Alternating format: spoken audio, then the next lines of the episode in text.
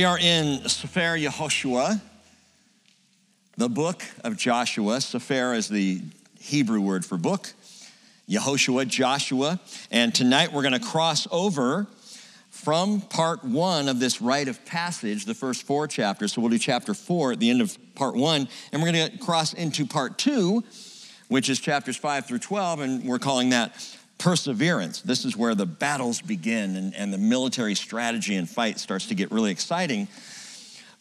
But uh, Sunday, we talked about this. We looked at chapter three, the crossing of the Jordan River. And I didn't get any feedback, zero, radio silence. I was asked today, did anybody say anything about the teaching on Sunday? And, and I said, no, which, which usually tells me one of three things. Either A, lunch was just way too good and it was completely forgotten. Uh, B, uh, everybody was in absolute full lockstep agreement. Or C, some went away going, I'm gonna have to think about this for a while. And, and I, hope it's, I hope it's one of the second two. And I hope you are thinking about it. Uh, as I said Sunday, we all come from uh, unique places. Being in an independent Bible teaching fellowship, you really don't know what someone's background is, where they've come from. I know mine. and but a lot of yours I don't. And so as we talk about, especially when we get into talking about the Holy Spirit, supernatural work of God, God's supernatural work today, as in the first century, as in 3,500 years ago with the people of Israel, then, especially in Christian circles, there tends to be a lot of questions and, and disagreements even on what is the impact of the work of God today and, and how does he move supernaturally. Uh, I understand that. My hope as we go through Joshua is to A, look at the historical reality of the book what really, literally, actually happened. But also remember, in the Hebrew scriptures, it's the first of the books of prophecy, the first of the Nevi'im. And so it is a book of prophecy, which means it's intended not only as a history, but also a prophetic picture. 1 Corinthians chapter 10 tells us for us here at the end of the ages. So we should be looking at Yehoshua both as a man 3,500 years ago and as another man 2,000 years ago, the Son of God, Yehoshua HaMashiach, Jesus Christ. We should be taking these things and applying them to our lives. And so we've been looking at this, this whole picture of the children of Israel as a picture of someone coming into faith, even today, someone coming into Christian faith and coming out of the bondage of sin and, and to the promises of God, but then wandering in the wilderness of, of uncertainty. And, and after having crossed the Red Sea, right, which Paul says is a picture of baptism, crossing the Red Sea, but a lot of uncertainty, unfortunately, even after that sometimes in the wilderness. And then you come to the Jordan River, which I said very clearly on Sunday is a picture of the baptism of the Holy Spirit, a second baptism. If the Red Sea is a baptism, as Paul describes it, then you've got a second crossing. And so we made that parallel, that picture of the baptism of the Holy Spirit. And coming into the land of promise, and remember the promised land Canaan's land is not heaven. It is our life now. It's life in Christ. It's what uh, Redpath called the victorious Christian life. So that's the picture that we're working off and thinking through. That's the application of the historical interpretation of this book. Now, again, they crossed the Jordan River in chapter three. We're going to pick up in chapter four in just a moment here tonight, but I want to redress something from a historical perspective. And that is this that the supernatural hand of the Lord in, in blocking the river and stopping up the Jordan so that the children of Israel could cross over has been cast into doubt by, by many Bible critics. Those who don't want to believe in a supernatural God will start to try to undermine it. And they will say things like this In 1267 AD, an earthquake stopped up the Jordan for 10 hours. Now, we know that this happened. That, so there's an historical account outside of Scripture of the Jordan stopping. 10 hours long because of an earthquake. So there are those who would say it wasn't the hand of God, it was an earthquake, just like in 1267. Again, it happened in 1906. The Jordan River stopped because of an earthquake, and the, the banks flooding in, coming in, and the dirt stopping it up until they could move the banks and get the water flowing again. In 1927, it happened a third time And that last time, the river was blocked for 21 hours. People say, so you could get two and a half million, three million people across a river in 21 hours if the whole thing was blocked. So maybe not so supernatural after all. A few considerations from the biblical perspective and the way the Bible tells it. First off, if it was an earthquake, and I'm not conceding that it was at all because I don't believe that it was, but let's, let's give the critic a moment. If it was an earthquake, the timing would be amazing. Because this earthquake would have to have happened the moment, the precise moment the priests dipped their feet into the Jordan River, the water stopped. So the timing, wow, wow, how they, what a coincidence, right? Chapter 3, verse 15 says, when their feet hit the river, the water instantly stopped. And then it would have to resume the exact moment the last foot of the last priest came out of the water. Here it comes. Wow. Again, amazing timing. Secondly, they knew this was the plan of God before they set foot in the water, or they never would have set foot in the rushing, raging, mile wide flood stage Jordan. It makes no sense for the priest to pick up the Ark of the Covenant, their most precious uh, centerpiece, to take that and walk out into this raging torrent would be utter foolishness. But God said, I got you. I need you to do this. And so by faith, they stepped out in it. They did not go foolishly tripping tra la with this, this important artifact of theirs, unless it was by faith in the word of God already spoken. So, again, according to the scriptures, God said ahead of time, this is what's going to happen, this is what I need you to do. And by faith, they did it, and then He showed them His faithfulness. That's the wonderful thing about prophecy. It's really hard to deny when God says something here and it happens here. This is like an immediate prophecy. I'm going to do this, and, and within three days, it happened. I'm snapping a lot tonight. I'm not sure why. It may happen more. But so they have faith in his word. He told them ahead of time, and then he did it. Thirdly, none of the other historical events that I listed to you happened when what chapter 3 tells us the Jordan overflows all its banks in the days of the harvest. That is during flood stage. These other events of the Jordan River being blocked because of an earthquake, it was not at flood stage, it was at normal stage of the river where it was nowhere near a mile wide of rushing water. So there's a complete apples and oranges in comparison. Uh, furthermore, the, the third chapter, verse 16 of Joshua, tells us that the waters stood and rose up in a heap. And the phrase is quite literally, and it's used twice one heap, that is ned achad, one heap, which means a mound or a wall of water. This does not describe a dam of collapsed earth, but a wall of sheer water. Now, that's a description of something impossible, something miraculous, not a natural event, a supernatural event. And again, this is how the Bible describes what happened. Finally, it says in verse 17, and you can't explain this any way, shape, or form, that the priests who carried the ark stood firm on dry ground. Even if there was an earthquake and the water stopped, they would not be standing on dry ground. I've told you, I've stood in the Jordan with the waters flowing, and my feet sink about six inches into the mud and muck. So getting out of there, I, very first time I, I, went into the Jordan was on the Pastor Fam tour Cheryl and I did back in 2004.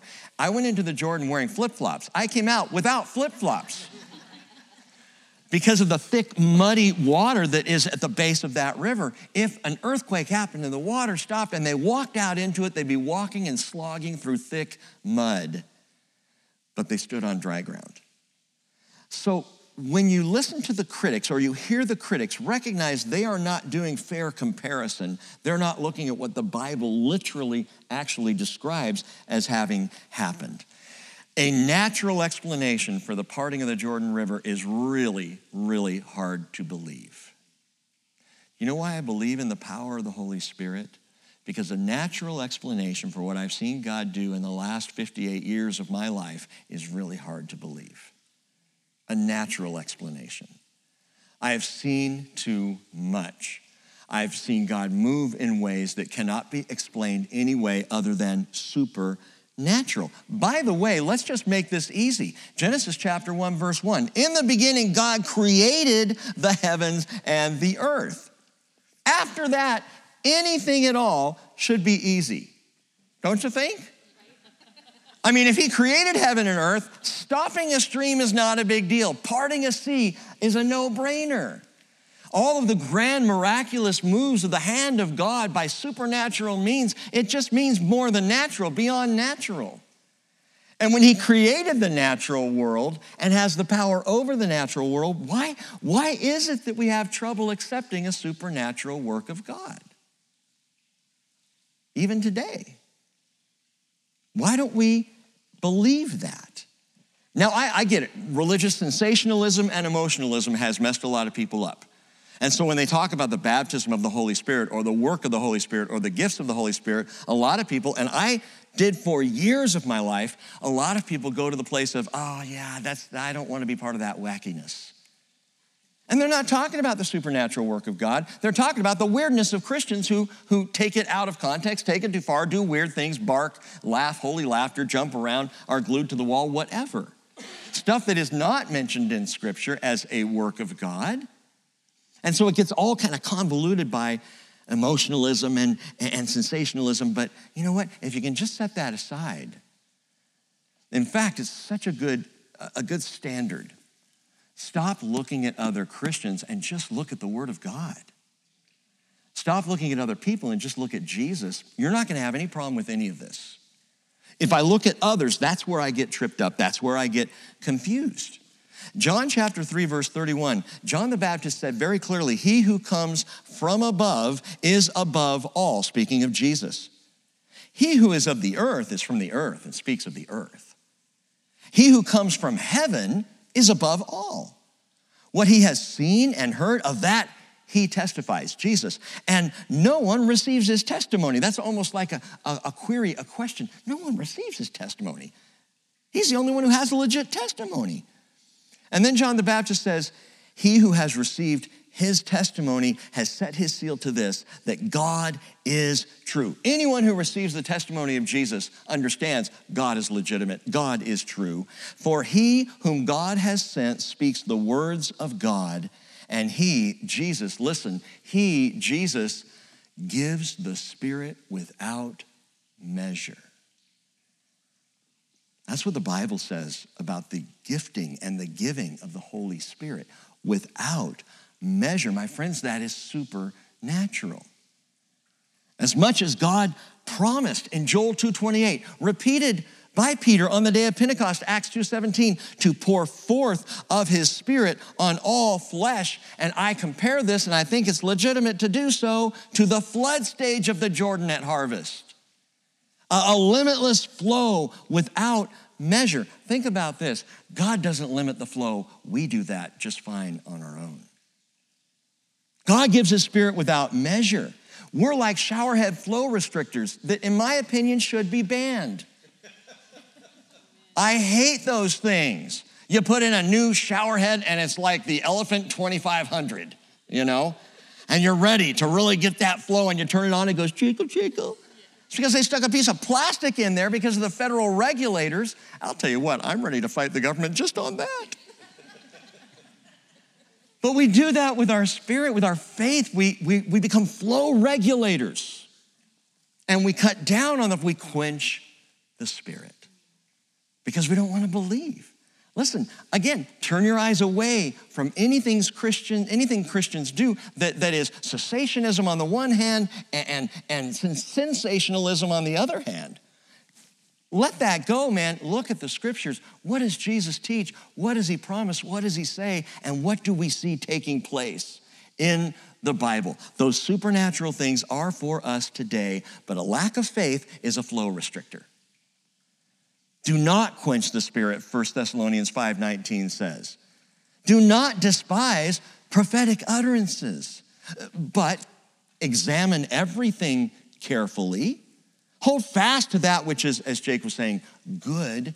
Hold on to what is truly good. Abstain from every form of evil. That's very simple. It's not difficult to do.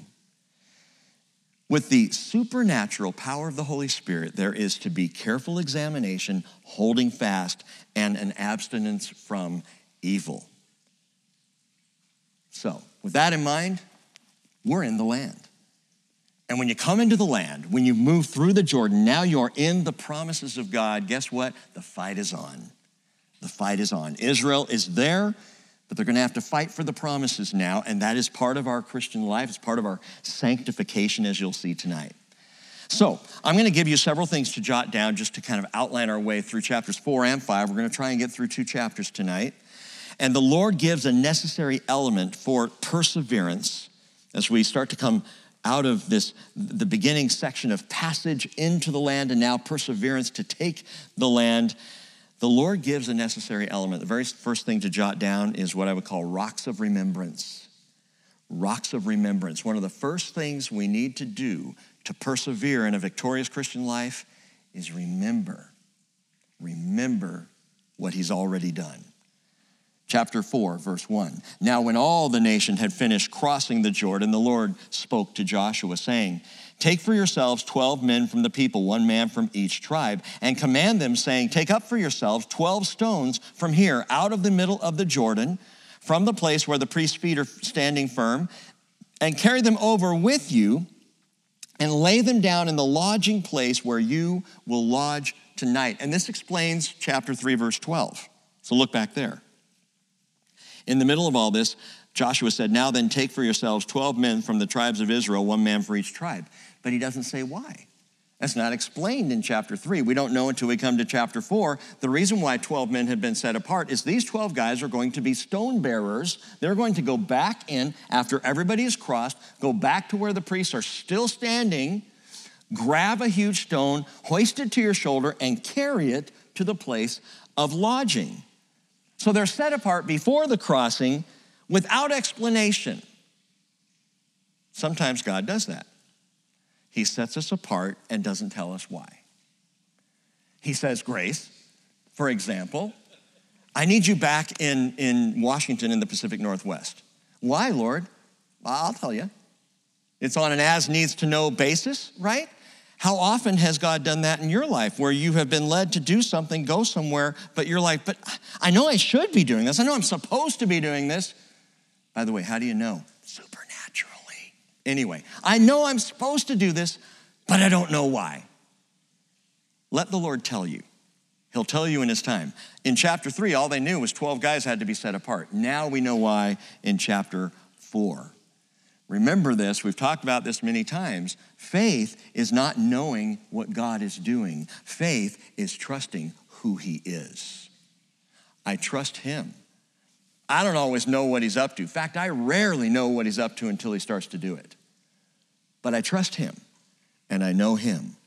So, like stepping into the rushing Jordan before the waters are cut off, because He said it's all right.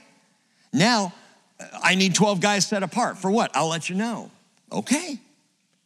But now he says to them, I want you to remember 12 men, go get 12 stones, take them to the place of lodging. Keep going. So Joshua called the 12 men, verse 4, whom he had appointed from the sons of Israel, one man from each tribe. And Joshua said to them, Cross again to the ark of the Lord your God into the middle of the Jordan, and each of you take up a stone on his shoulder according to the number of the tribes of the sons of Israel 12 tribes, 12 men, 12 stones. Let this be a sign among you, so that when your children ask later, saying, What do these stones mean to you? then you shall say to them, Because the waters of the Jordan were cut off before the ark of the covenant of the Lord when it crossed the Jordan. The waters of the Jordan were cut off. So these stones shall become a memorial to the sons of Israel forever. Thus the sons of Israel did as Joshua commanded and took up the 12 stones from the middle of the Jordan, just as the Lord spoke to Joshua, according to the number of the tribes of the sons of Israel, and they carried them over with them to the lodging place and put them down there as a memorial. These are memorial stones. Pick up the stones, set them down in the lodging place. They're going to stay there. They will remain there as a memorial. The word is zikaron. Zikaron, which means a remembrance. These are rocks of remembrance. rocks of remembrance, memorial stones. Do you know that the Library of Congress, if you were to lay them all out end to end, has 838 miles of bookshelves? That's a lot of books. In fact, those bookshelves in the Library of Congress contain 167 million items. That includes 39 million books. And yet, the human brain is capable of storing way more than that. It's pretty stunning when you start to look at, at the brain. The, the cerebral cortex alone has 125 trillion synapses. Each synapse is able to hold 4.7 bits of info, which equates to a trillion bytes. That's a terabyte.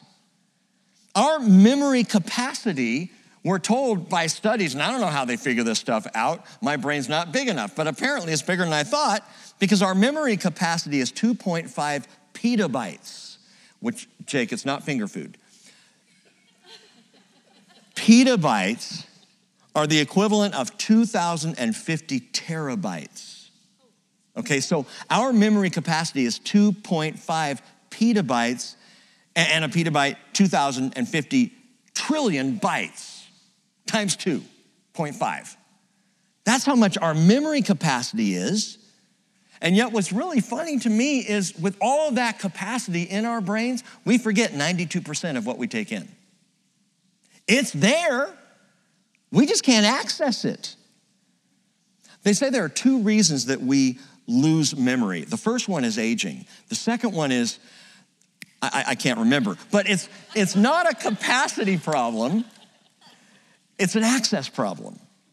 Our brains can hold it, we just don't know how to find the files. We don't know how to get there, and so we have calendars and we have phones with notifications and watches that ping when we misplace our phones. It's the entire reason I got Cheryl an Apple Watch was because her phone was constantly lost. Now it's not. It pings all the time.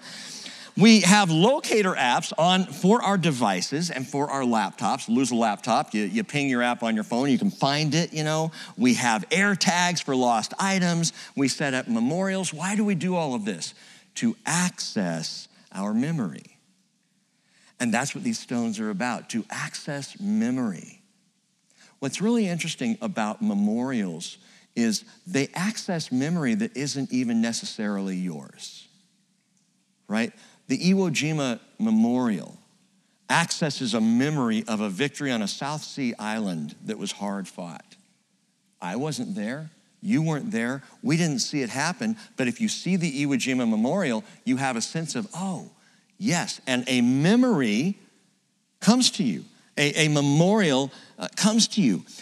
God has given the church two memorials, two what I would call rocks of remembrance, or, or what we could call a, a stack, an altar of remembrance. He's given us first off baptism as a, as a physical memorial of something, baptism. And it's a very personal memorial because it's a declaration of his righteousness in your life. It's not a declaration of even your goodness or your righteousness. It's a declaration of His because you go into the water passively, laid into the water by another person. You're washed by the water, although, you know, many of us, after we've been baptized, go home and shower off, especially when we used to baptize in the pond. But you go in as this, this picture of, of a washing, and it's a picture of a far greater miracle that has happened spiritually where God has washed us clean. You know this, and now, once you've been baptized, the beauty of it is you have an anchor point. You have a, a rock of remembrance, a memory stone that you look back to. I know, I remember. I was 10 years old. My dad baptized me in our family pool on on a sunny Sunday afternoon in the spring and I'll never forget it. And my memory has, has shifted and changed over the years with that. In fact, it's interesting, the older I get, the more vivid is my memory of what I really intended as a kid when I was baptized. But I remember that. I remember the first time I was baptized in the Jordan River, and yeah, and yeah I was, in addition. I mean, I'm a man of multiple baptisms, and we can talk about that another time. Someone's theology is going to be blown by that. But I remember being baptized in the Jordan. And what, what a profound moment that was. It's a memory stone. And there are many memory stones in our lives, but, but baptism's a big one. Colossians 3, verse 3 says, You have died. Remember, Romans 6 says, You're buried with him in baptism, and you rise with him to walk in a new life. And that's what it portrays for us. Colossians 3 3, you have died, and your life is hid with Christ in God. It's one of my favorite verses.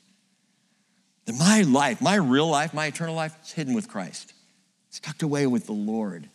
Kind of like saying, you know, I'm already seated in the heavenly places. There's something spiritual beyond even what my eyes can see. But I remember when I was baptized. I have a memory stone of a moment of faith in God's righteousness, in His righteous cleansing. By the way, remember that the Jordan River crossing is the exact same place where Jesus was both baptized and where he had his apostles do the baptizing. It wasn't just John the Baptist who was baptizing. Jesus and his apostles baptized. Jesus didn't, but he had his boys do it, which I think was probably wise. Or people would have said, well, I was baptized by Jesus, so it counts more. But he, he was doing the baptizing in the same place. This place is called Bet Abara. John 128, these things took place in Bethany beyond the Jordan, Bet Abara where John was baptizing. And Bet Abara means house of the passage because John baptized at the house of the passage, Joshua chapter 3, right where Israel crossed. That's where the baptizing was taking place. How'd they know where it was? Rocks of remembrance. No, I don't know that the rocks of remembrance that were set up were still there at the time of John the Baptist, some 1,500 years later but they were there long enough for it to be set in the minds and the memories of the Jewish people. This is where we crossed into the land of promise. Baptism is a picture, it is a rock of remembrance for you to know when you crossed into the land of promise or into the promise of God. The second rock of remembrance that we have is communion, which we just did tonight. And some think we do it too much at the bridge. I can't get enough. And it's because it reminds, every time I come to the table, I am reminded. I'm reminded, and I also, by the way, make proclamation. I love what Paul says in 1 Corinthians 11. He quotes Jesus twice saying, Do this in remembrance of me. In remembrance of me. Pause in your life, stop what you're doing, come to the table, take the bread, take the wine, and remember me, which is what it's for. But Paul adds to that as often as you eat this bread and drink the cup, you proclaim the Lord's death until he comes. See, that's what a rock of remembrance does. Not only do you remember, but you make proclamation. So these rocks, these 12 stones stacked up at Gilgal, that's, that's where it's gonna be, stacked up there at Gilgal, the place of their lodging, every time anyone saw them, they would be drawn both to remembrance, but also to proclamation of what God did. Supernaturally heaping up the waters so that they could walk across on dry ground. Just as he supernaturally parted the sea, just as he supernaturally brought the children of Israel out of their bondage of slavery. And all of these actions, these are memorial stones to look back and remember. I think it's marvelous because God's memorials are not difficult. He didn't give us these complex, uh, deep thinking uh, multifaceted ways of remembering. No, he simply gave us water, bread, wine, and rocks. How basic can you get? Water, bread, wine, and river rocks. And God says, I want you to use these for memorial. Now, again, the location of the memorial stones, where they're going to carry those stones, is Gilgal. Get this, eight miles out from the Jordan. it's not right there on the shore. They're going to walk eight miles, stones on their shoulders, to the place, set them up. Gilgal is going to be a hugely significant place for the Israelites, especially early on. You'll hear the name Gilgal used many times. It's where Saul is going to be anointed as king. It's one of the three cities of, of Samuel the prophet as he made his treks around the land. He would come to Gilgal as one of three major cities. It's the place that after David fled from Absalom, when he crossed the Jordan and was on the other side fleeing for his life, him and, and, and, his, and his ruling and his household. After Absalom was killed, when David came back, he first came to Gilgal, and the people recognized him as king once again at this location, Gilgal. This is very important to the Jewish people. This is the first lodging in the promised land. First camp, verse 9. Then Joshua set up 12 stones in the middle of the Jordan at the place where the feet of the priests who carried the Ark of the Covenant were standing, and they are there to this day. For the priests who carried the ark were standing in the middle of the Jordan until everything was completed that the Lord had commanded Joshua to speak to the people according to all that Moses had commanded Joshua. And the people hurried and crossed. And when all the people had finished crossing, the ark of the Lord and the priests crossed before the people. This is interesting. This is not a memorial that was commanded. God didn't tell Joshua, at least based on the scriptures, unless he told him on the side and we don't get to hear this. There's nothing in the Bible that tells us God told Joshua, make a second memorial in the Jordan itself, there on the dry ground while, while the water is heaped up. But Joshua did this anyway, a second memorial. The Bible doesn't give justification for it. It, it, it, doesn't argue the point, it just tells us that he did this. And, and it tells me, you know, it's cool to add memorials. It's fine. There are things we do in our lives to remember Jesus, to think about the Lord. There are little memory stones and rocks of remembrance that we can set up, and I think that's great. Just don't worship them. Just don't allow them to become more important than the one that we're remembering. But Joshua set these up, this second memorial, and I had to think about this a little bit. Why did he do this? Why set them in the river? 12 stones from the Jordan set up at Gilgal, and now 12 stones in the Jordan. And once the priest came out and the water returned, who's going to see them? It's kind of a foolish undertaking, isn't it? Actually, anytime the water's abated, they would be seen. Whenever the river was not at flood stage, you would see these 12 stones set up there which would ultimately be more on the bank than necessarily right in the very center. But as the water would abate, or, or even more so, in times of drought, those stones are there. And, and I think that in our lives, we need rocks of remembrance in times of drought. Sometimes when the river's not flowing, when we are not experiencing the work of the Holy Spirit, when we don't feel God moving in our lives and it's dry and I'm thirsty and I'm uncertain, we need rocks of remembrance of the supernatural work of God from before. Let me read this to you. This is one of my absolute favorite Psalms, and I want to read you the whole thing. Just listen to the psalmist pour out from his own place of drought. Psalm 77. He writes, and this is a psalm of Asaph, he writes, My voice rises to God, I will cry aloud. My voice rises to God, and he will hear me. Of course, he says this almost hoping against hope. You know, have you ever done that? You're praying and you say, I know he'll hear me, but you're not feeling it, but you pray it. He says, In the day of my trouble, I sought the Lord. In the night, my hand was stretched out without weariness. My soul refused to be comforted. I remember God, and then I'm disturbed. I sigh, then my spirit grows faint. And then he puts in a Selah so you can think about the fact this guy's depressed.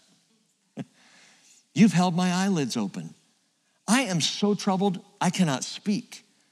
I've considered the days of old, the years of long ago. I will remember my song in the night. I will meditate with my heart. My spirit ponders, but then he slides back into depression. Will the Lord reject forever? Will he never again be favorable? Has his loving kindness ceased forever? Has his promise come to an end forever? Has God forgotten to be gracious, or has he in anger withdrawn his compassion? And there's another Selah, which leaves us a moment to say, wait a minute.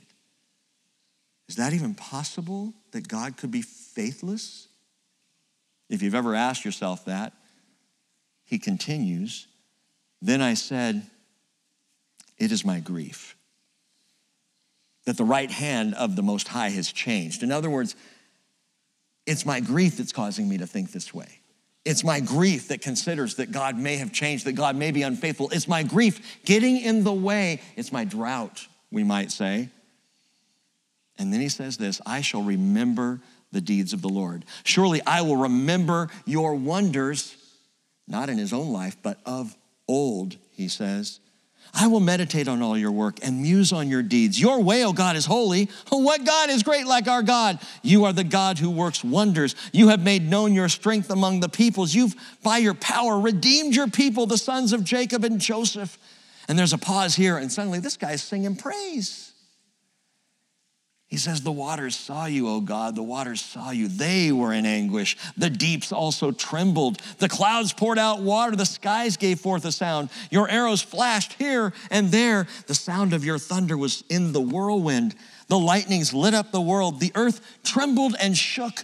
Your way was in the sea, your paths in the mighty waters, and your footprints may not be known.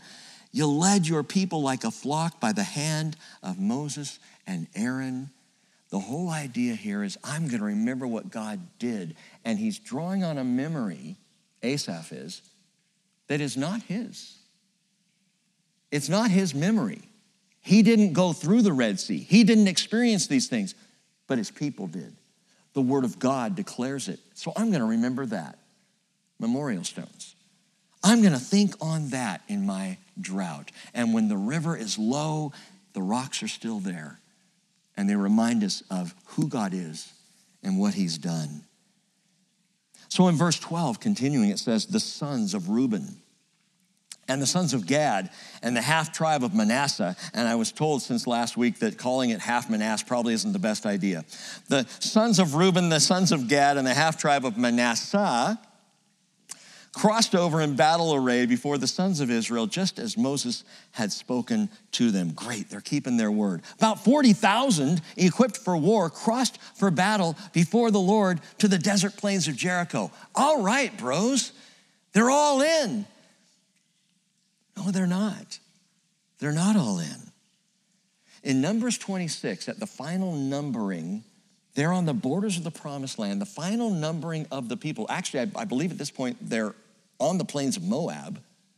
Numbers 26, you can add this up. If you add up the fighting men, so men 20 years old and up in the tribe of Reuben, the fighting men in the tribe of Gad, and if you just take half of the fighting men of the tribe of Manasseh, you come out with 110,580 men able to go to war, and only 40,000 crossed. What's going on here? Why, why are, where are the other 70,580? Why are they not crossing with their brothers and, and, and keeping the promise to Moses? Well, it, it makes absolute sense. They couldn't leave their wives and children unprotected, couldn't leave their flocks and herds unguarded. Of course, there would have to be men left behind, especially in that day and age, to look after their families and their flocks and their holdings on the eastern side of the Jordan River. And that is the problem with not crossing the Jordan. You got something on the other side you got to take care of. You have something that's pulling you backward rather than forward. And I'll put it to you this way in my opinion, you either go all in or you're not really in at all. And that's the call of God on our lives. This has been the challenge of me for me throughout my life. And it continues to be. Cheryl and I got home from church on Sunday and we were talking a little bit about the baptism of the Holy Spirit and what the Bible says about it and our shared experiences together with the Lord and, and in our life. And, and she said, I don't know, Rick, sometimes I, I, I wonder. And I'm like, You wonder what? Can I share this? I mean, it's about me, it's not about you. But, but Cheryl said, Well, you, you, you're going to love this. She goes, Will you preach this? Do you always believe it? See, because I'm going off, I'm, I'm in pastor mode. I'm going off on, oh, I hope everybody got this because it's so important. They need this in their lives. She's like, Do you? Because there are times that, there are times I'm not sure you believe in the supernatural work of the Holy Spirit in our lives. We're driving in the car, I'm like hitting the brake. Dare you impugn my righteousness, woman? You know, no. I, I loved it. I loved it because you know what? And this, we all need this in our lives. We need someone to challenge our own faith. And she did. And I really began thinking, am I all in? Am I all in? Or am I mostly in, except I've got a little theology that's still on the other side? Or I'm mostly in, but except when it comes to this issue or that problem or this area of my own personal control that I'm really not ready to give up yet. Am I all in? Because if I'm not all in, I'm not really in at all. And that's the problem with Reuben and Gad and half Manasseh. If we want to live, and I'm speaking to me right now as much as to you, you take it if you want to, but this is all for me. If I want to live the victorious Christian life, the invitation of the Spirit of God is all in. Trust me implicitly. Rick, you can't leave anything behind. You either kill it or you bring it. If it's sin, kill it. If it's the old man, the old self, the old ways, that needs to die. Romans 6, verse 1 What shall we say then? Are we to continue in sin so that grace may increase? May it never be. How shall we who died to sin still live in it? Or do you not know that all of us who've been baptized into Christ Jesus have been baptized into his death? So sin is dead. In fact, sin should have been done away with at the Red Sea, even before we hit the wilderness. And then we come to the Jordan, and, and, and as we're crossing here, sin should not be the issue. I'm not saying we're flawless and perfect. We are being perfected. I get that. But our attitude should be attitudes of practicing righteousness, all in for holiness, all in for Jesus, and not content with that old life. Kill it off, kill it dead. But then when you cross into the promise, you bring family with you, you bring flocks with you, you come into the promised land, and that's where you plant and tend and shepherd and live in the promised land. You don't have holdings on the eastern shore, you bring it with you. Remember what Jesus told Peter in John chapter 21? He said, Peter, do you love me? I really like you, Jesus. Okay. Feed my lambs. Where? Back there or right here in the land of promise? Feed my lambs. Do you love me? I like you a lot, Jesus. Great. Tend or pasture my sheep. Do you like me, Peter? Okay, now we're getting somewhere. Peter might say, Yes, I like you, Lord. Great. Then shepherd my sheep, feed my sheep, tend my flocks. Where, Lord? Here. Here in the land, in the promise. Feed them on the promise.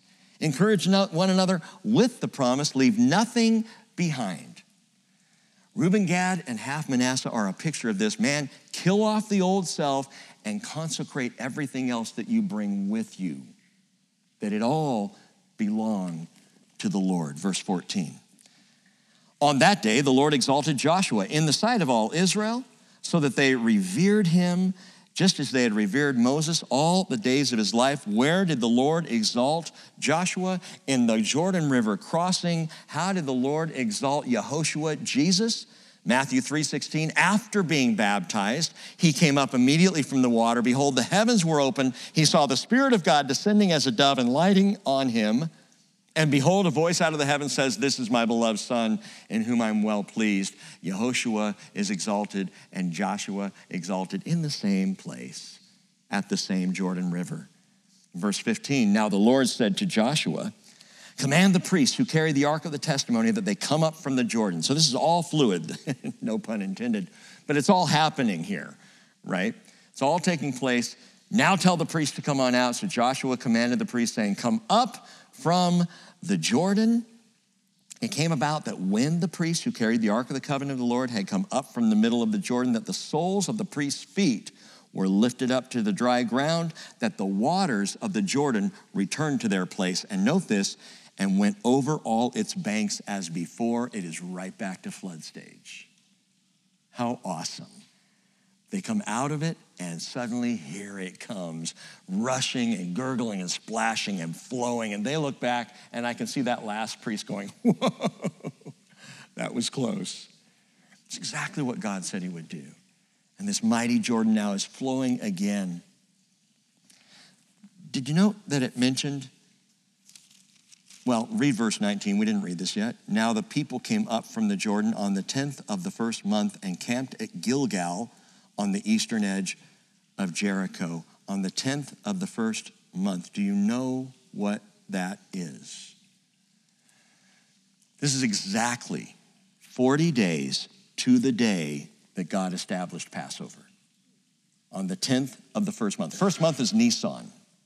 Nisan. On the civic calendar, it's the seventh month of the civic year because their month, you know, the civic year is about to start with Rosh Hashanah this, this Sunday night into Monday of this year. That begins the civic calendar, and that, that means this would be the first month. Tishri would be the first month. But on the religious calendar, God's calendar, Nisan, in the springtime, that is the first of the year. That's the first month.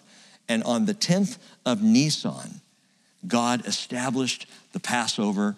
Exodus chapter 12, verse 1, the Lord said to Moses and Aaron in the side of Egypt, or in the land of Egypt, This month shall be the beginning of months for you. It is to be the first month of the year to you. Speak to all the congregation of Israel, saying, On the 10th of the month, they are each to take a lamb for themselves according to their father's households, a lamb for each household. If the household is too small for a lamb, he and his neighbor nearest to his house are to take one according to the number of persons in them. According to what each man should eat, you're to divide the lamb. Your lamb shall be an unblemished male, a year old. You may take it from the sheep or from the goats. You shall keep it until the 14th day of the same month, and then the whole assembly of the congregation of Israel is to kill it at twilight or between the two settings of the sun. On the 10th, Passover is established. Now it's the 10th, the same exact day that the lambs were to be selected. On the 14th, the lambs then were to be slaughtered, and that is Pesach. That's the beginning of the, of the seven day feast that, that continues with the Feast of Unleavened Bread. 1,500 years after this, so 40 years to the day, on the 10th, they are now in the land. They are now in the place of promise, right as when God said, select a lamb. 1500 years later, on the 10th of the first month, Nisan, our Yehoshua mounted a donkey on the Mount of Olives and rode down and across the Kidron Valley and into Jerusalem, presenting himself as the spotless lamb to the nation of Israel. On the 14th of the first month, Christ our Passover was crucified. The connections and the ties and the, and the intentionality of God is just awesome. I mean, praise him for the way he's done this. Jesus, our Yehoshua, is the rock to remember. Amen? Verse 20. Those 12 stones which they had taken from the Jordan, Joshua set up at Gilgal. More on Gilgal in a minute he said to the sons of Israel, When your children ask their fathers in times to come, and he's repeating this now, saying, What are these stones? Then you shall inform your children, saying, Israel crossed this Jordan on dry ground. For the Lord your God dried up the waters of the Jordan before you until you had crossed, just as the Lord your God had done to the Red Sea, which he dried up before us until we had crossed, that all the peoples of the earth may know that the hand of the Lord is mighty, so that you may fear the Lord your God forever. And you might want to note this in your Bibles, especially brothers, listen closely. He says, When your children ask their fathers, this is on the dads. And dads are playing second fiddle in this culture. We were down at the soccer fields the other day, and I was just noticing, and, and I, I have respect, due respect here, but I was noticing all the young soccer teams. My grandkids are, are playing soccer now, so we're down there watching a soccer game. And, and it just kind of hit me, and I thought it was interesting. They're all female coaches. All of them. And I'm sure they're good. So again, no, no casting aspersion on female coaches. I'm not trying to go there. But I'm like, where are the dads? Where are the dads, you know, as I'm sitting on my chair? Where are the dads anyway? Come on, guys, get out there. I'm 58 years old. I've done my bit for kith and kin. No, I, where are the dads at? When your children ask their fathers, Proverbs 22, verse 6 tells us, train up a child in the way he should go, and even when he is old, he will not depart from it. And I believe the proverb writer that Solomon was talking to dads. Doesn't mean moms aren't responsible too. And especially if there's a single parent situation, mom, you train that child up in the ways of the Lord. But where are the dads? Note this Mark chapter 10, verse 13. This may be a little shift for you. They were bringing their children to him so that he might touch them, but the disciples rebuked them. Who were bringing the little ones to Jesus? I don't know if this has been your assumption, but don't you kind of see the mommies doing it? Of course they would. touch my little one, touch my baby, kiss the baby. You, you just have the sense moms are bringing their kids to Jesus, right? Well, of course they would. They're the one. It wasn't mothers, it was fathers. How do you know that? Because the them, the pronoun them, used correctly here. In Mark 10 13, and I love this about the Greek pronouns. The Greek pronouns are masculine and feminine, so you know who we're talking about. I would that we had masculine and feminine pronouns in our in our country, and them could we could know what we're. talking. it's autois. Autois in the Greek means it's it's the masculine form. The them were men. The men were bringing the little ones to Jesus for him to touch them and bless them. Why? Because that's what Jewish fathers did. That's what a Jewish father's responsibility. The father taught the children. It was at least supposed to be that way. It was in ancient Judaism. The fathers are bringing now their children to Jesus. It's not the soccer moms, it's the dads. And again, ladies, we'll talk sometime. I, I actually, I'm, I'm, I'm a little skittish about telling the ladies to do anything, but the guys, I can talk to you. Our call as dads is to raise our children to know Jesus. And it's convicting to me as a father second time around? Am I taking the time? Am I leading my, am I bringing my sons and daughters to Jesus? Number two, if, if you're keeping track of this, and yeah, we're only at number two, but that's cool. Number one was rocks of remembrance. Number two here is the responsibility of fathers. Keep going with this thought. Pick it up in verse one of chapter five. Now it came about when the kings of the Amorites, who were beyond the Jordan to the west, and all the kings of the Canaanites, who were by the sea, heard how the Lord had dried up the waters of the Jordan before the sons of Israel until they had crossed, that their hearts melted. And there was no spirit in them any longer because of the sons of Israel. We already know from Rahab the harlot that their hearts were melting. We already know all the Canaanites in the land, they're terrified of this mass of people on the plains of Moab on the other side of the Jordan. But you know what? Now they have witnessed waters heaped up and the people just storming across in mass. And now they're terrified. In fact, the phrase that's added to this, and I love it, is that there was no spirit in them any longer because of the sons of Israel. It's like they immediately all became rubber chickens, nothing on the inside. Just, they are freaking out. Canaanite morale at this moment is at rock bottom. They're gutless, they're spiritless, and they are fearful. At least when the Jordan River was flowing, there was something to keep those Israelites on the other side. At least we have time right now to plan, coordinate, to muster forces, to call together the other kings and see, see if we can prepare for. And all of a sudden the water stops, and here they come. And they were not ready for this. They thought at least we have flood stage to protect us a little bit longer. And God heaps up the waters high, and here comes Israel. And eh, I'll tell you what, I'm, I'm not a military strategist, but I'm thinking now's the time to strike. Now is when you hit them, when they're afraid, when they're fearful, when they're crumbling. Verse 2 says, At that time the Lord said to Joshua, Make yourself flint knives. Yes, Lord, let's get some weapons ready. And circumcise again the sons of Israel the second time. what? Verse 3 So Joshua made himself flint knives and circumcised the sons of Israel at Gibeat Ha'aralot. Gibeat Ha'aralot means foreskin hill. I kid you not. That's what it means. Hill of the foreskins. Because every one of the men of Israel now needed to be circumcised. this is just, it's so graphic. And by the way, that was the day that oy was invented. I'm certain of it. Flint knives. Wait a minute. Okay, Israel's into the Bronze Age. We already know that they've got metal. We already know that they've got spears and, and shields. And, and we know that Egypt had chariot wheels. And we know there, there's metal out there. And, and, it's being fashioned into weaponry. Why flint knives? And, and literally, it's probably obsidian obsidian stone is probably what we're talking about here. That could be, it could be fashioned very sharp, but, but why, why stone? Because stone would be sterile. So you see God's wisdom in the handling of his sons here and in the circumcision make flint knives. Don't, don't use your metal stuff because that can actually uh, bear microorganisms. Stone's not going to. Obsidian, uh, obsidian stone wouldn't, it's sterile. And he says, do this the second time, do this again. Now, it doesn't mean that they're being recircumcised, that would be brutal.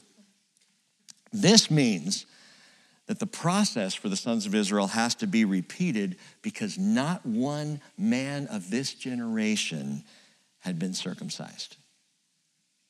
It's been 38 years. Why were they not circumcised? Hold that thought to circumcise all of these fighting men. They've just come across. Now's the time to strike. Now's the time to take out the Canaanites, to go after Jericho. Man, when they're scared to death, no, pause and circumcise. What does that mean? You've just incapacitated your entire army. They're not going to be able to fight. And by the way, if Jericho knew this, if the Canaanites knew this, all they needed to do was wait until the circumcisions were over and come flooding in because those guys were not going to be ready to fight. There's an old story that, that, that shows us this, that, that elevates the seriousness of this. If you look back to Genesis 34, and I don't have time to do it tonight, but do you remember when Simeon, Shimon, and Levi, when they told all the men of Shechem? See, Shechem loved Dinah, their sister. Shechem actually raped Dinah, their sister. Shechem then came and said, I, I want to marry Dinah. And, and, when Shimon and Levi heard this, they said, Well, here's the deal uh, we can't marry your daughters, you can't marry our sister, you know, but if you were circumcised like us, then, you know, we'd be mano a mano and that'd be great. Then you could marry in and we could, and we could all be friends. So all the men of Shechem got circumcised, and while they were in the midst of their healing process, Simeon and Levi went in and killed every one of them.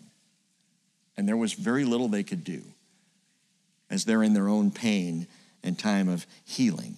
So we know this is a, a, a, very vulnerable thing to do. And before going right into warfare, God says, I, I need you to be vulnerable for about, you know, a week. Week to 10 days, and, and then we'll talk battle. Amazing. Why does God do it now? Why would he have them? So why not do it back on the other side? Let them heal up, stop the Jordan River, and then come across. Why here? Why now? Listen, all the way back in chapter 1, verse 8, we have the answer. God says to Joshua, This book of the law shall not depart from your mouth. You shall meditate on it day and night, so that you may be careful to do according to all that is written in it. For then you will make your way prosperous, and then you will have success. And Joshua and the sons of Israel needed to understand it was not until they were in complete alignment and obedience with the Lord that they could have success. They had to do what the Lord had commanded. They had to be sons of obedience because before they could be sons of, of warfare. It's consecration before conquest, it's circumcision before combat. And I think it still is today. We talked about sanctification a bit on Sunday and about this whole idea, even last week, about consecrating ourselves, about pursuing and seeking holy lives before we go fight. You'll wonder why you lose fights in spiritual warfare? It's probably because we're not consecrated. We're, we're, we want to fight before we obey. God says, no, obey before you fight. And so he calls them into this. He is not kidding around with his word. In verse 4, continuing on, this is the reason why Joshua circumcised them. All the people who came out of Egypt who were males, all the men of war, died in the wilderness along the way after they came out of Egypt. For all the people who came out were circumcised, but all the people who were born in the wilderness along the way as they came out of Egypt had not been circumcised. Verse 6 For the sons of Israel walked 40 years in the wilderness until all the nation, that is, the men of war who came out of Egypt, perished. Why? Because they did not listen to the voice of the Lord, to whom the Lord had sworn that he would not let them see the land which the Lord had sworn to their fathers to give us, a land flowing with milk and honey. Note this their children whom he raised up in their place, Joshua circumcised. For they were uncircumcised because they had not been circumcised, they had not circumcised them along the way. Whose fault is it that all these men are uncircumcised? Dad. This is now on the fathers. The responsibility of the father was to circumcise the son, and none of the fathers had circumcised their sons of that entire generation. They were disobedient. Now, now listen, this is kind of expands a thought that I've, that I've had before. It's much bigger now. This is not, they were not just faithless because they refused to enter the promised land. Their rebellion was not just at Kadesh Barnea, their rebellion was on multiple fronts. It says in verse 6 again, because they did not listen to the voice of the Lord. That is, they did not listen to the voice of the Lord saying, Go into the land and take it. And they did not listen to the voice of the Lord saying, Circumcise your sons. And they did not listen to the voice of the Lord saying, Keep Passover. You'll see that in just a moment. Their rebellion was broad spread in their lives. I really wonder if at any point in the wilderness, these men, these fathers, stopped and listened and obeyed if the 40 years would have ended instantly. A year in, two years in, five years in, if the men of Israel stood up and said, Lord, we repent, we will obey you, and immediately circumcised all their sons, and immediately restarted Passover, and immediately began to obey the Lord, what would God have done? See, the Lord loves obedience. Disobedience is never a localized problem. Disobedience is never just Kadesh Barnea. Disobedience is always spread and bred. If you're disobedient in one area, you will be disobedient in another because rebellion always bleeds over into multiple areas of our lives. So if someone says, oh, I don't know, I've, I've got a problem with cussing, that's not your only problem. That's a symptom, but I'm thinking maybe there's something else, somewhere else going on as well. If someone, if a man has a, a problem with pornography, guess what? Pornography is not the only problem because rebellion bleeds. And it's not just one thing, it's multiple things. And we see this in the men of Israel. 1 Samuel 15 22, Samuel said to Saul in a stinging rebuke, which is another story for another time, Has the Lord as much delight in burnt offerings and sacrifices as in obeying the voice of the Lord. See, they did not listen to the voice of the Lord. Samuel says to Saul, It's obeying the voice of the Lord that matters. He says, Behold, to obey is better than sacrifice, and to heed than the fat of rams. And then he says this listen, for rebellion is like the sin of divination, and insubordination is iniquity and idolatry. Samuel describes it right there. It, it, it, sin is the source, but it has multiple outcroppings in your life. Rebellion is never limited to one thing. James chapter 1 verse 14 says each one when he's tempted is carried away and enticed by his own lust and then lust is conceived and it gives birth to sin and when sin is accomplished it brings forth death. Sounds a lot like cancer. If it's localized, you can get it, but it rarely stays localized. It will spread. My dad, by the way, is a, a two times cancer survivor since COVID. He had prostate cancer through a year of treatment, cured, gone, completely healed. And then he had this nodular melanoma that showed up on the top of his head. Nodular meaning it goes straight into the brain. Highly dangerous. When they find this, it's like, and they were talking massive surgery that would completely have disfigured his head and face. And one doctor at the UCI Medical Center, and, and by the way, this nodular melanoma, he, he noticed it because it had that spot, but, but there was, on the side of his face, there were like blemishes appearing. And when he went to the doctor, they discovered that not only was it here, but was, it was in these blemishes and it was in his lymph node. And it looked like that's it. And we got the phone call and we're like, okay, we're gonna pray a UCI Medical Center doctor said, you know, before you, you cut him all up, why don't we try immunotherapy? So they tried immunotherapy, and he went in every three weeks for this immunotherapy, and at the end of nine months, it's gone. He's absolutely cancer free. Praise the Lord. Don't tell me there's not a supernatural God. But the point is this that's incredibly rare. Look at how it spread. And typically, when it spreads like that, you're done. And that's sin and that's rebellion. So, what does the Father do about this? Verse 8.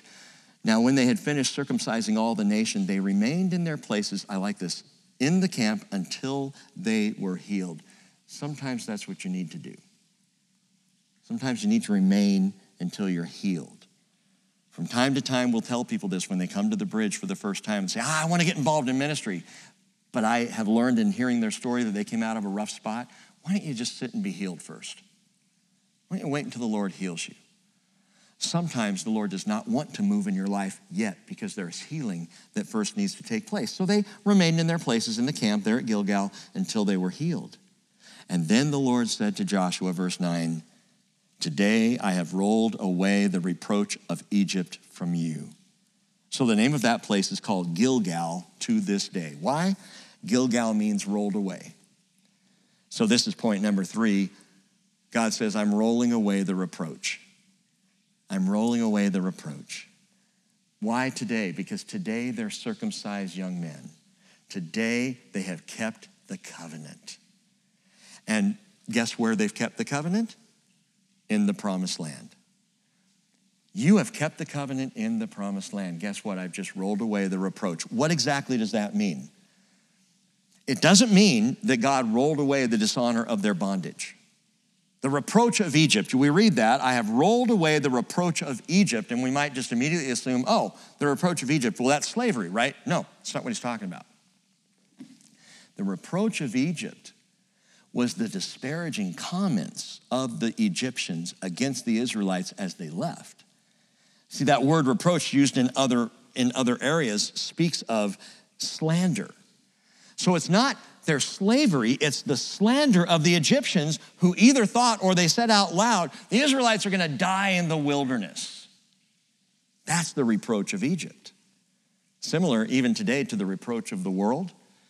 In Deuteronomy 9:27, Moses said, Remember your servants, Abraham, Isaac, and Jacob, and do not look at the stubbornness of this people or the wickedness of their sin. Otherwise, the land from which you brought us, Egypt, may say, because the Lord was not able to bring them into the land which he promised them, and because he hated them, he's brought them out to slay them in the wilderness. That's the reproach of Egypt. And God says, I've rolled it away. It's gone. Why? Because you have kept covenant in the promised land. You're here.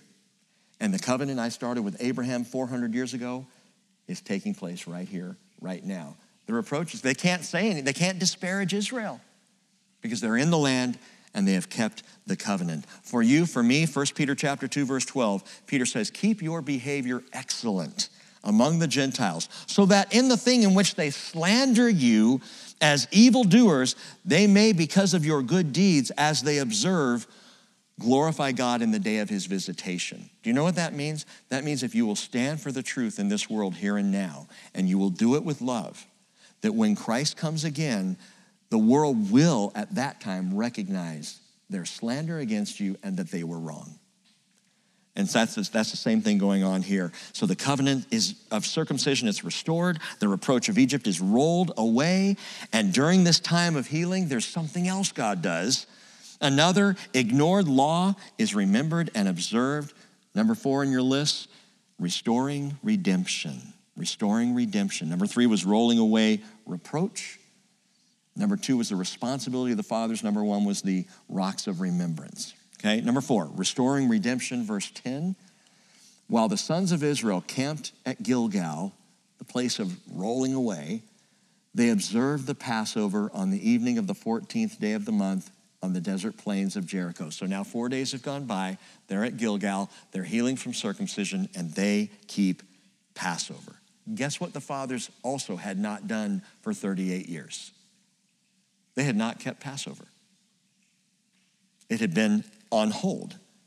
In fact, according to the scriptures, this is only the third time since Egypt that Passover is celebrated, even though 40 years have gone by. First time was the night before they're leaving, right? Very first Passover, uh, Exodus chapter 12. Second time was at Mount Sinai. They celebrated Passover again. But upon leaving Sinai and coming to the edge of the promised land, and then the rebellion at Kadesh Barnea, for 38 years, as God led them around by the nose in the wilderness to try to train them and teach them, they never kept Passover once. This is number three.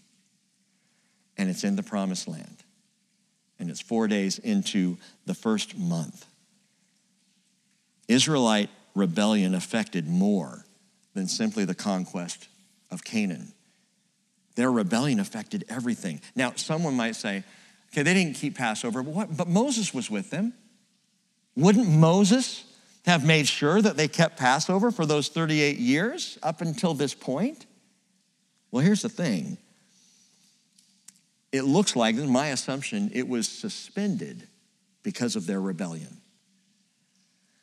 And the picture that we get on this side of the wilderness journey and all of that generation of men dying off. So you're talking tens of thousands of funerals, of burials throughout this 38 years. And that generation dying off, that generation remained rebellious of heart the entire time.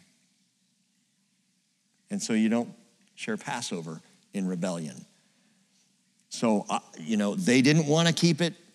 It looks like Moses suspended it. Exodus chapter 34, verse 6 tells us something about the Lord. And I love this verse the Lord, the Lord God, compassionate and gracious, slow to anger, and abounding in loving kindness and truth, who keeps loving kindness for thousands, implied of generations, who forgives iniquity, transgression, and sin, yet he will by no means leave unpunished visiting the iniquity of the fathers on the children and on the grandchildren to the third and fourth generations, visiting every generation. That's what he's saying. Doesn't, doesn't mean that the Lord is going to blame those generations. He's visiting the third and the fourth. He comes to every generation and he asks the same question Are you going to follow the fathers? Are you going to follow me? You going to continue in their rebellion or are you going to repent and turn to me? And every generation, millennials, Gen Zers, the new Alpha generation, every generation, God returns and says, Will you follow me? And He has since this time. And now God is visiting Israel to restore their redemption in this generation. Verse 11 On the day after the Passover, on that very day, they ate some of the produce of the land, unleavened cakes, and parched grain. We have another crossover here because in verse 12, the manna ceased on the day after they had eaten some of the produce of the land, so that the sons of Israel no longer had manna, but they ate some of the yield of the land of Canaan during that year. Isn't that beautiful? You come into the promise, you know what you don't need anymore? You don't need bits of manna. You need to feed on the promises. And as followers of Jesus, too many Christians are still feeding on manna from the wilderness, little bits and pieces, when they can devour all the promises of God. We have all of the promises. Every promise of His Word is yours to feed upon and devour and to, to digest as you ingest it and, and, and are changed and strengthened by it. We have it all. Don't be satisfied with manna from the wilderness. Now, as Gilgal was highly significant to the Israelites, it became too significant. Sadly, Gilgal, this, this place where all these wonderful things happened in the first camp in the land and the first, you know, the circumcision, restoring the covenant, and then the, the Passover restored, and all these good things happened. And, and even the manna stopped and they start to eat of the land, and all the promises are being fulfilled. It's marvelous, it's wonderful, and Gilgal be, became a city of idolatry. Hosea chapter 12, verse 2 says, Is there iniquity in Gilead? Surely they are worthless. In Gilgal, they sacrificed bulls. Yes, their altars are like the stone heaps beside the furrows of the field. And, and the, the condemnation that comes throughout Hosea and several of the other prophets is Gilgal is now the sacrifice of idolatry is happening there. Bulls are being sacrificed there instead of at the temple in Jerusalem where they're supposed to be. And so it becomes an idolatrous location. And I, I, I just point that out to remind you all don't make the monument your worship. Don't, we say this every time we go to Israel. We don't worship stones and bones. We worship a living God. He is not the God of the dead, Jesus said. He's the God of the living. We worship Him. We don't worship this building as a monument to what He's done.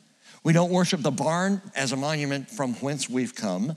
We worship Jesus. Our eyes are on Jesus and not even on the memorial stones in our lives the things that we've set up to help us remember him, don't let those things get in the way and become the remembrance. We go through Israel and there are churches everywhere. Beautiful, ornate, Italian designed churches. And we'll go into some of them and go, well, look at the architecture. I would much rather be on a boat on the Sea of Galilee. I would much rather be walking through the valley of the doves where Jesus walked. I would much rather just be walking the streets of Jerusalem and thinking about Jesus and focusing on Jesus. Don't worship the monuments. Don't even worship the supernatural event itself. It's not the Jordan River that was impressive, it's not the crossing, it's Yahweh who was to be worshiped in that. I think about what Jesus said, speaking of remembrance stones, all the way back in, in Luke chapter 19. When he approached Jerusalem, he saw the city and he wept over it and he said, oh, wait, I'm in the wrong place. No, as he was as he was ascending. So, right before this, he's approaching the descent of the Mount of Olives. The crowd of the disciples began to praise God joyfully with a loud voice for all the miracles which they had seen, shouting, Blessed is the King who comes in the name of the Lord, peace in heaven and glory in the highest. Some of the Pharisees in the crowd said to him, Teacher, rebuke your disciples. And Jesus said, Do you remember this? I tell you, if these become silent, the stones will cry out. So let's not let the rocks of remembrance be the focus of our faith. Now let's focus on the rock, Jesus Christ. All eyes on Jesus.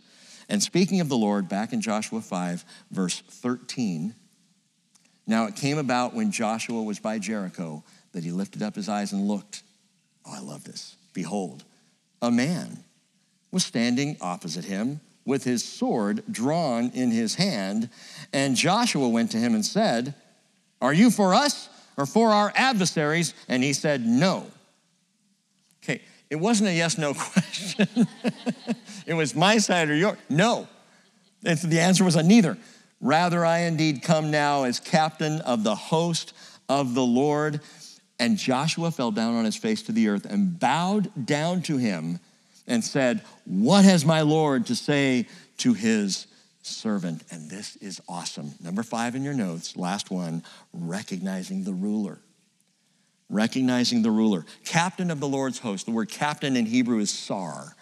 Sar. And it means it's translated, mostly translated prince, sometimes translated general, chief, ruler, or captain but it speaks of one who has absolute authoritative representation.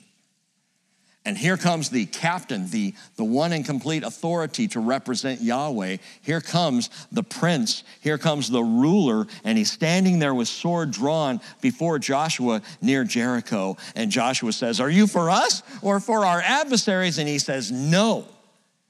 Because the right question is not, Are you for me? The right question is, Am I for you? Am I for you? Am I for you? Joshua finds himself face to face with Joshua. Yehoshua is standing there looking at Yehoshua. This, this is called a Christophany.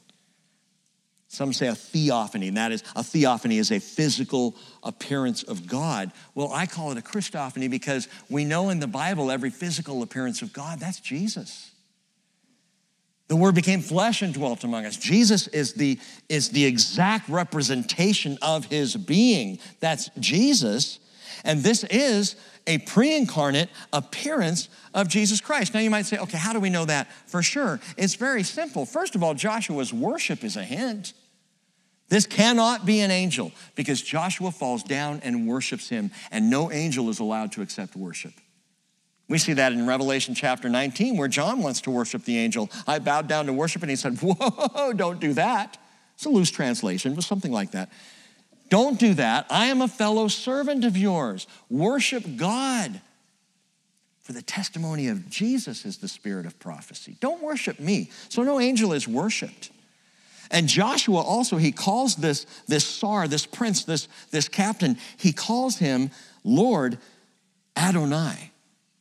Adon, what, what has Adonai to say to his servant? We're far along the line in the history of Israel. Joshua knows who he's talking about when he says Adonai. He says, Lord. And in verse 15, watch this. The captain of the Lord's host, the Sar of the Lord's host, said to Joshua, Remove your sandals from your feet, for the place where you are standing is holy. And Joshua did so. Where have we heard that before? there at the burning bush, when the Lord, Yahweh, said to Moses, Do not come near here, remove your sandals from your feet, for the place where you're standing is holy ground. Exodus, Exodus 3:13. And then in verse 14, remember God said to Moses, I am who I am. Thus you shall say to the sons of Israel, I am has sent me to you. I, he names himself Yahweh right then and there. John 1:18 says, No one has seen God at any time. The only begotten God who is in the bosom of the Father, he has explained him. Which is why I say if you're seeing an Old Testament, if you will, appearance of Jesus, appearance of God, that's Jesus. He's the one who explains God. He is the radiance again of his glory, the exact representation of his nature, Hebrews chapter 1, verse 3. And so here, fittingly, Jesus, Yehoshua appears to Yehoshua. Jesus is the Sar, captain of the Lord's host. Interesting, he's the captain of the Lord's host and what were the angels called who showed up at the birth of Jesus? Luke chapter 2, verse 13, a multitude of the heavenly host, the angel army. They were there at his birth. He is captain of the host. He said in Matthew 26, 53, in the Garden of Gethsemane, Do you think I cannot appeal to my fathers? And he will at once put at my disposal more than 12 legions of angels. Why could Jesus do that? He's the Sar, he's the captain of the host. And with all the authority of God, Jesus commands the host of the Lord. Do you recognize that authority over your life? I, I, talked earlier about being all in or I'm not in at all. Well, if I'm all in, it's because Jesus is my Lord. He is the prince of my life. He is the chief, the captain. He's in charge of everything. I got to follow him. And I love how personal this is for Joshua. When Jesus shows up, Joshua, he sees him as the, as the commander. I mean, go back further to Abraham, who was a sojourner in Genesis chapter 18. God shows up, the Christophany of God. Jesus shows up as what? As a sojourner, just like Abraham, as a traveler. To Jacob, Genesis 32, Jacob, that scrappy fighter, Jesus shows up as a wrestler. It's what Jacob needed. To Moses, who was at the time a shepherd of Midian, Jesus met him there in a burning desert shrub. And here, well, here it's the eve of battle. Joshua's about to go to war. Now, Joshua had led the children of Israel in war before, but never against a fortified city.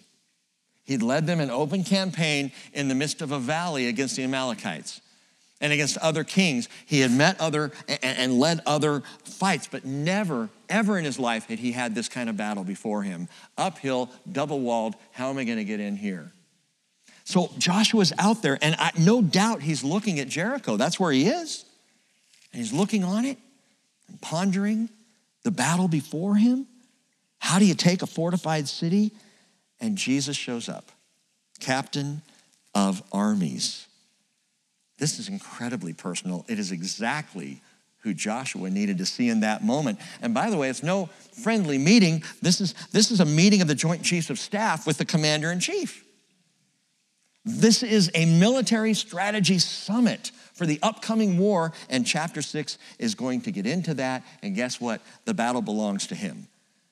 And we're going to check that out on Sunday morning. Rocks of remembrance, responsibility of fathers the rolling away of reproach, the restoring of redemption, and recognizing the ruler. And that takes us through chapters four and five. Can I blow your minds real quickly before we leave? One final thing, something to consider. Turn in your Bibles over to the book of Zechariah, chapter 14. Zechariah 14. Turn there. We won't go back to Joshua tonight. We'll end here. Zechariah 14 is very end of the Hebrew scriptures, right before, right before Malachi, the Italian prophet. Zechariah. Zechariah chapter 14 in your Bibles. I'll begin in verse 1. Watch this. Check this out. Behold, the day is coming for the Lord, for Yahweh, when the spoil taken from you, Israel, will be divided among you. I will gather all the nations against Jerusalem to battle. and the city will be captured, and the houses will be plundered, and the women ravished, and half of the city exiled, but the rest of the people will not be cut off from the city. And then the Lord will go forth and fight against those nations as when he fights in or on a day of battle. But that's, that's not the best translation. Verse 3 is literally as in his day of fighting. It's, it's the Niphal uh, verb form. That, that doesn't matter, but in the Hebrew, it really speaks with a past tense sense to it. So it is the Lord in that day will go forth and fight against those nations as when, as in his day of fighting. So when was his day of fighting? Brothers and sisters, the implication is that the example of his fighting has already been given. That we have seen the day of his fighting, and he's gonna fight like that when this happens in a day not far from now. This example is of a time when Jesus himself fought in the Jordan River Valley, as he will here in the Valley of Megiddo, in that, in that Jordan Rift Valley. When in history did Jesus ever fight in the Jordan Rift Valley? And there's one possibility, and it's Jericho. It's Jericho. This is the fight of the Lord. Zechariah is prophesying of Jesus' second coming and the fight in the valley of Megiddo. And he says, that is going to be like this. And Jericho is soon going to know that strength of the Lord. And so will Jerusalem, and so will all the ends of the earth when this takes place. But Zechariah continues and says, In that day, his feet, the feet of Jesus, will stand on the Mount of Olives which is in front of Jerusalem on the east, and the Mount of Olives will be split in its middle from east to west by a very large valley. So half of the mountain will move toward the south, and half of the mountain will move toward the north. You will flee by the valley of my mountains, for the valley of the mountains will reach to Azel. Yes, you will flee just as you fled before the earthquake in the days of Uzziah, king of Judah. And then the Lord my God will come, and all the holy ones with him. And when we come with him, it's going to be an awful lot like Jericho. We're just going to come riding in silently, and the walls are going to be down before we even set foot. And the Lord will win the battle as he's about to in Jericho. Let's pray. Father, I thank you so much for your word, for all that you teach us and, and how you encourage us, and Lord, how you convict and challenge us with such grace and such loving kindness. I am so thankful, Lord, that you came to my generation and asked the question I'm thankful you came to my children's generation and now to my children's children's generation. You keep on coming and you keep inviting us to be all in. And my prayer, Father, is that we would be a people who are all in. And this is something truly, Lord, we can't accomplish without the supernatural hand of your Spirit upon us. And so I pray, I pray Spirit of the living God, convict us, change us, fill us, and come upon us to be the fighters you need us to be in these last days. I pray in Jesus' name. Amen. Amen.